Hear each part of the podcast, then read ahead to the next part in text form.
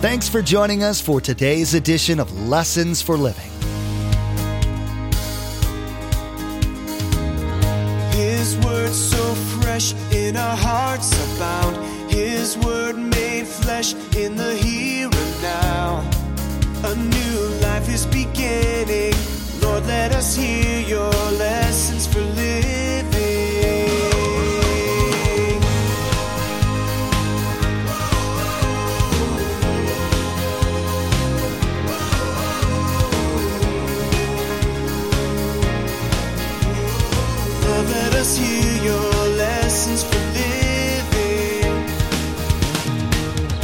See, many people today believe in God, they believe in Jesus, but there's no relationship. They know about Him. But these disciples knew they were absolutely walking with Jesus. And His truth, the Word, put a mark on them, like a spiritual tattoo. Boom. So when these Jewish people saw him, went, that reminds me of that guy we don't like, Jesus. I'd like somebody to say that about me. That guy looks like Jesus. Pretty much everyone worships something, even if it's themselves. They may not call it being religious, but in the end, it kind of looks like that. A lot of these people know about Jesus too. Many admit that he was a good teacher or role model, someone to look up to. Pastor Mark will be talking about these people and reminding you that they, unfortunately, are destined for hell, separation from God. He will be teaching about having a relationship with Jesus and how that's what God's looking for from you. You'll be learning about the difference between knowing about someone and actually knowing someone. Remember, there's quite a few ways to receive a copy of Pastor Mark's teaching. We'll be sharing all that information with you at the close of today's broadcast. Now, here's Pastor Mark in 1 Thessalonians chapter 2 as he continues his message. God's word is at work in those who believe. Lord, let us hear your lessons for living. Paul says his goal as a pastor, which is a role model for me and all of our pastors, was for these believers to walk worthy, represent Christ properly, walk worthy of the calling that comes from God. Now, in a moment, I'm going to explain to you, Paul is actually going to do it. He's going to tell us what walking worthy looks like. What does it mean? And also, what is this calling of God for us? So, look at Ephesians chapter 4. Paul liked this word worthy. As a prisoner for the Lord, Paul was in jail when he wrote the book of Ephesians. Then I urge you to live a life worthy of the calling you have received. Now, look at me, I'll explain this. When Paul would write his letters, his books, like we're reading epistles, normally, not always, but normally the first part of the book would be on doctrine. Here's what you believe. Here's what you believe. This is what you, this is the, the standard. This is what you stand at. Here's what you believe. And then the last part of his book, it was definitely true in Ephesians, he would tell you how to live with those beliefs, how to actually practice those beliefs. You can never really separate biblical truth from our behavior. So here's a principle. You want to write it down. Belief matters. Belief means to accept as true or real. Belief matters. Remember, way long ago, kids would come home, I got this new math, Dad. We never could understand the crazy math. What do we say? Four plus four is how much? Come on, tell me. Oh, that's the old math. Come on. Four plus four is how much? Yeah, it's silly. Why? Because it's truth. It never changes. But see, what we see there, what you accept is you. People say all kind of things. Let me share this with you. It doesn't matter what I think. What matters to us is what God thinks. See, the world, the unbelievers, you know what they do? Here's what I think. No, this is the way you're supposed to think. Well, I don't care about that. This is what I think. That's why we have the most bizarre, horrible things happening in our world.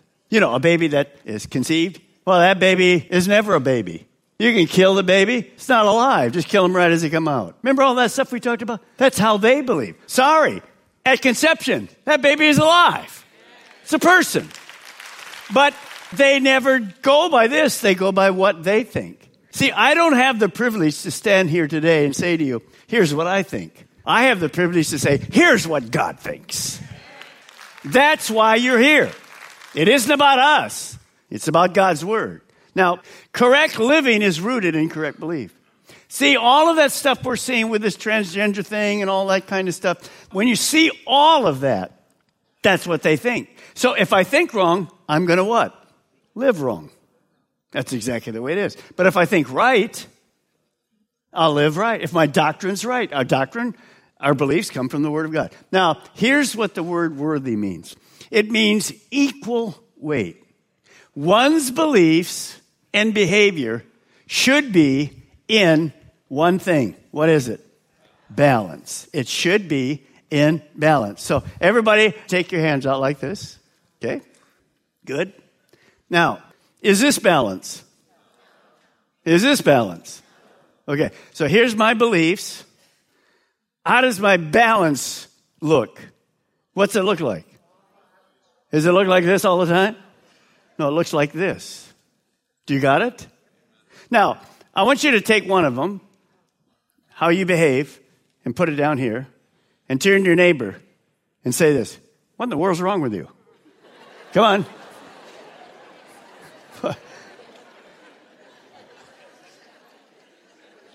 Did you get it? Now, when I have this, here's my beliefs and here's my behavior. What do you call that? It's a hypocrite. And what does the world call it? I don't want any part of you. You guys are just like us. See, it's huge. It's got a balance. Now, it's never going to be perfect. Always going to be a little off. You know how we are, all of us. But it can't be like this because there's no stability. What we believe is what we become. We want to behave from the Word. James says it like this Know the Word, just do the Word. Just do the Word. So, what Paul's talking about there, he says he encourages the believers at Ephesus behave like the Bible teaches. Now, if you never open the Bible, you won't know how to behave. And your beliefs are going to be all wrong because they're your beliefs. Now, our calling is directly related to being in Christ. In other words, we represent Christ. When you repented and you believed in Jesus as your Savior and your Lord, that calling focused on one thing I am you are a representative of Christ on the earth. You see, look at 1 John 2 6. Whoever claims to live in him must walk as Jesus did. Now, we're not talking about get your sandals on, you gotta walk like Jesus did. Walk means lifestyle. So, notice, whoever claims to live in him, to have a relationship with God, what are we talking about? Exactly what Paul just said. Your belief must match your behavior. It needs to be in balance. You must have a lifestyle just as Jesus did. Why? Because we represent Christ on the world, in the world, in our place of work. See, the world, by and large, doesn't read the Bible, but they read us. They're looking at us because at some point you shared with them, I'm a Christian, boom, boom, boom, all of those things. Now, it's not a one time event. Look at this next statement. Walking lifestyle, worthy is a lifelong spiritual progress of maturity and growth. Jesus made sure people understood this. He would be very, very challenging to them. He encouraged them, but he challenged them that their beliefs and behavior had to match. Listen to this warning from Jesus. Luke 6 46. Why do you call me Lord, Lord? And you don't do what I say. Boom, boom. He says that word Lord means master. It means God in complete authority over our lives. We belong to Him. And that means we do whatever He says. See, Jesus was not interested in lip service. He had enough of that with the Jewish religious people. They looked really good, but he said basically just paint it over. There's nothing real there at all. And remember, Paul tried to say, I'm not perfect, but I'm a person of integrity. What you see is who I am. So the only thing that can help us is real faith produces obedience. Ignoring God's command, as I already said to you, produces a hypocrite. You don't want that, and I don't want that. Now, one day, Peter and John went to the temple after Pentecost, and they healed a man, and all kinds of stuff happened from there. They got in jail, you know the story. And they ended up meeting the Jewish religious leaders. And these leaders didn't believe in Jesus at all. Look at this. Acts 4:13. And when they saw the courage of Peter and John, and they realized that they were unschooled, ordinary men. Now, unschooled, ordinary men doesn't mean they were illiterate. It just simply means they had no rabbinical training in the religious training, nothing formal at all. But they said this notice, they were unschooled, ordinary men. They were, these Jewish leaders were astonished and they took note that, say it with me, these men had been with Jesus. Did they represent Jesus properly? Exactly. They go, You guys have no education. Where'd you come up with this kind of stuff? Where'd you come up with this real truth?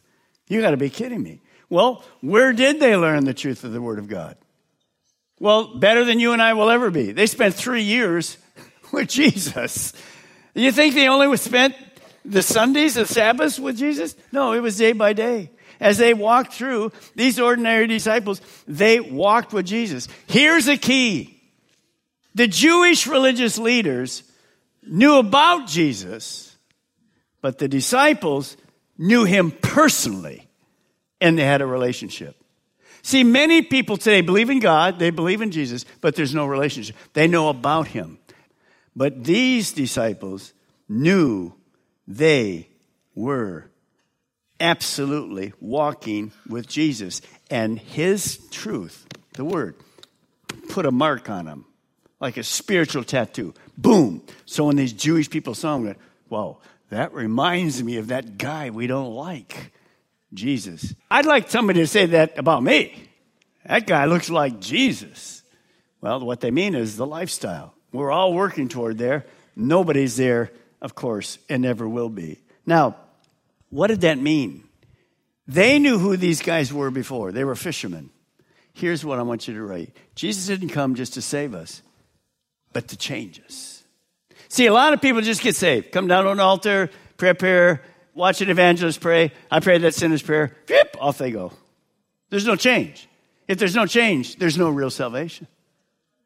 You see, you can't be an event person. I got my fire insurance, Pastor Mark says right here. Mark Balmer will not go to hell. Praise God. Just show to Peter when you get to the heaven. There ain't no such thing. There is not. The gecko doesn't have it either. Relax. See, it's where? It's right here. I have a personal relationship with Jesus. So there has to be honesty. And that's what Paul's saying. You have to walk worthy of him. It was very evident whose disciples these people were. They were disciples of Jesus Christ. Now, look at verse 13. And we also thank God continually because when you received the word of God, which you heard from us, you accepted it not as the word of men, but as it actually is the word of God. Now, here's what I want you to underline, if you underline in your Bible, which is at work in you who believe. So, Paul, as he loves to do, he's given an encouragement, a comforting word. He thanks them. And he focuses on the good things they had done. Their lives had changed. Remember, Timothy was there and he wrote this letter, actually went back and saw Paul and said, These guys are doing amazing things. And no doubt the first time that Paul ever walked in, remember, there was no Bible. There was the Old Testament, but they might have had some scrolls, but there really wasn't the New Testament. Of course, Paul's writing it. And when they walked in, the first time they heard Paul teach, they knew it was not his words. It was the words of man? No, it was the word of God. And Paul says all the things that changing in your life came because you put your faith in what God's word said. You received God's truth. Sometimes we forget the simplicity of doctrine. The Bible is not man's words, but God's words. Actually, when you look at the Bible, it's the mind of God. It's how he thinks. Look at what Paul writes in Corinth. When we tell you these things, we do not use words that come from human wisdom. Instead, we speak words given to us by the Spirit. Let me just stop there. Who wrote the Bible? The Holy Spirit did. The Holy Spirit did. And he then impressed upon people, humans, to write it just as he said. So notice again. Instead, we speak words given to us by the Spirit, by the Holy Spirit, using the Spirit's words to explain spiritual truth. You see, every Christ follower needs God's wisdom because there's only one person in the universe that's all knowing. And it is not in any of these rooms. it's God. He's all knowing. He's all powerful. He's everywhere at the same time. No person in this room on the planet, even, was ever designed to direct their own lives. You don't have the wisdom for that. It's impossible for that. God gave us His Word so people could do life right. If you're not in the Word, if you're not a Christian, you will never do life right. It will always end up a disaster. Oh, there'll be some fun, there'll be some success along the way, but nothing spiritually. And you'll be empty, lonely, guilty, and it just doesn't work. But that's the way God designed it. This is huge for you to understand. Unbelievers that don't have a relationship with God all over the world say this often We do not know what to do. But look what a Christian says. This is from God. This is His word. Look what a Christian says. Only believers say it like this. Say it with me. Is there any difference between A and B? Yeah. God, we don't know what to do, but our eyes are on you, God. See, an unbeliever never puts God in the sequence. Now, how foolish is that? The most wise person in the world, they don't even go there. Think of this promise from God. Your word is a lamp to my feet and a light to my path. Guarantee you that in the next week or two, or maybe the month, I don't really know, you're going to say, God, I don't know what to do. I really don't know what to do. Because life is made with what? Decisions, decisions, decisions, decisions. Some of you are here and you have some decisions. Let's just pray for a second. Father, you promised us you'd show us the path, you'd show us the light for our next steps. We don't really know what to do, God, but we're acknowledging who you are. You're our master, you're our Lord, you have all wisdom, you absolutely have a plan for our life, and we don't want our own plan. We want your plan.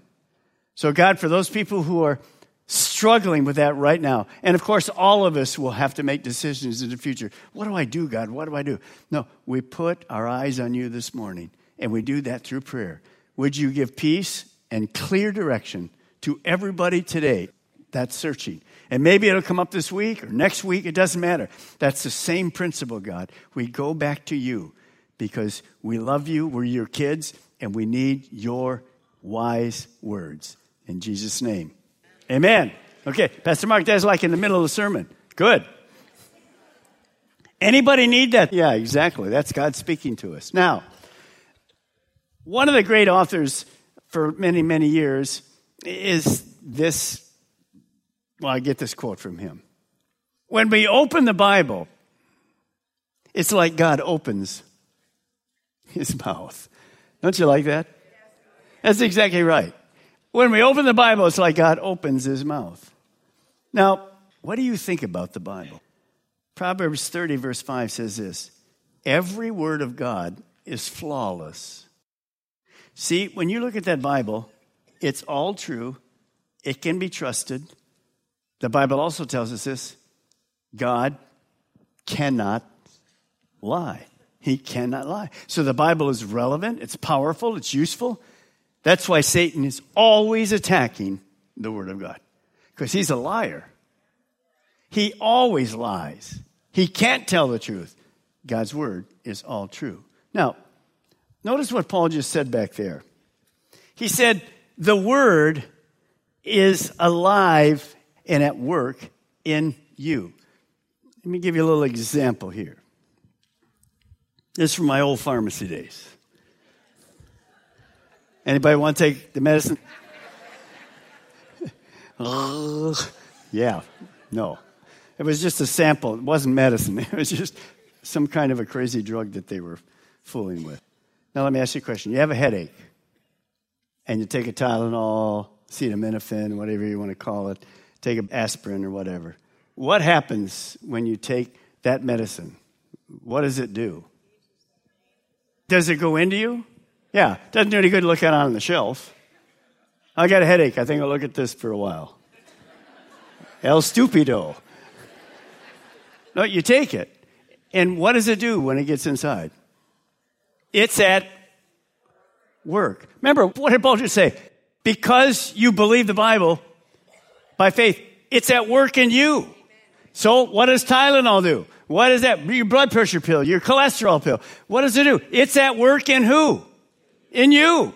But you have to take it. You have to be in the Word and it affects you. And if it's the right medicine, what's it do to your headache? The headache is what? Gone. It's gone. That's why you take it. Do you understand what I'm trying to say to you? Paul says, the Word of God, because you believe it, it's at work in you. It's changing you. That's the key. That medicine changes you. That's the purpose of God's Word to build us up, to make us more like Jesus. Now, God's word is at work in me, and it's changing me to be more like Jesus. It's not about a headache. It's about me having the character of Jesus. Now, Paul wrote, and if you want to, you can turn to 2 Timothy chapter 3. I'll read the verses for those of you that don't want to turn there. That's fine. Paul wrote to Timothy, it was his young protege, and he told him how powerful the word is. And I'm going to give you five things that's why I want you to turn there. If you want to do it later, you can do it. Five keys how the Bible works in us. Here we go. 2 Timothy 3:15. And how from infancy you have known the holy scriptures. He was saying, Timothy, you knew this since you were a child, which are able to make you wise for salvation through faith, only one way, in Christ Jesus. Today, Pastor Mark taught about how this walking worthy is more of a marathon than a sprint. You learned that God's goal for your life is to be changed into the likeness of Jesus in your attitudes and behavior. Pastor Mark talked again about the importance of reading the Bible regularly. You heard that the Bible is basically God's attitudes and thinking revealed to you. There's so much to learn from Pastor Mark's current series, so be sure to join us again. In the meantime, we'd like to offer you a CD copy of today's message for your own archives or for you to share with friends and family. Visit lessonsforlivingradio.com and click on Order a Message at the top of the page. There you'll be asked for the mailing information and be sure to include today's date. Each CD costs $5 to cover materials and shipping. Again, to order your CD copy, visit lessonsforlivingradio.com. Next time, we'll wrap up Pastor Mark's message God's Word is at work in those who believe. You'll learn that there's a difference between being saved and being changed. Pastor Mark will tell you why just being saved isn't enough to please God and how you can move to being changed. You'll also be reminded of the importance of Scripture, getting it into yourself.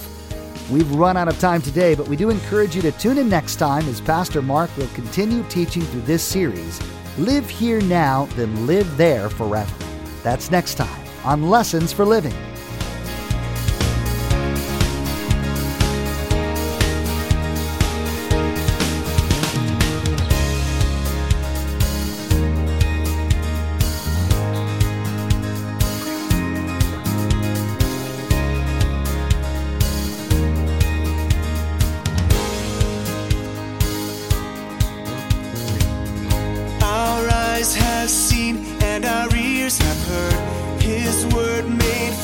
In a hurting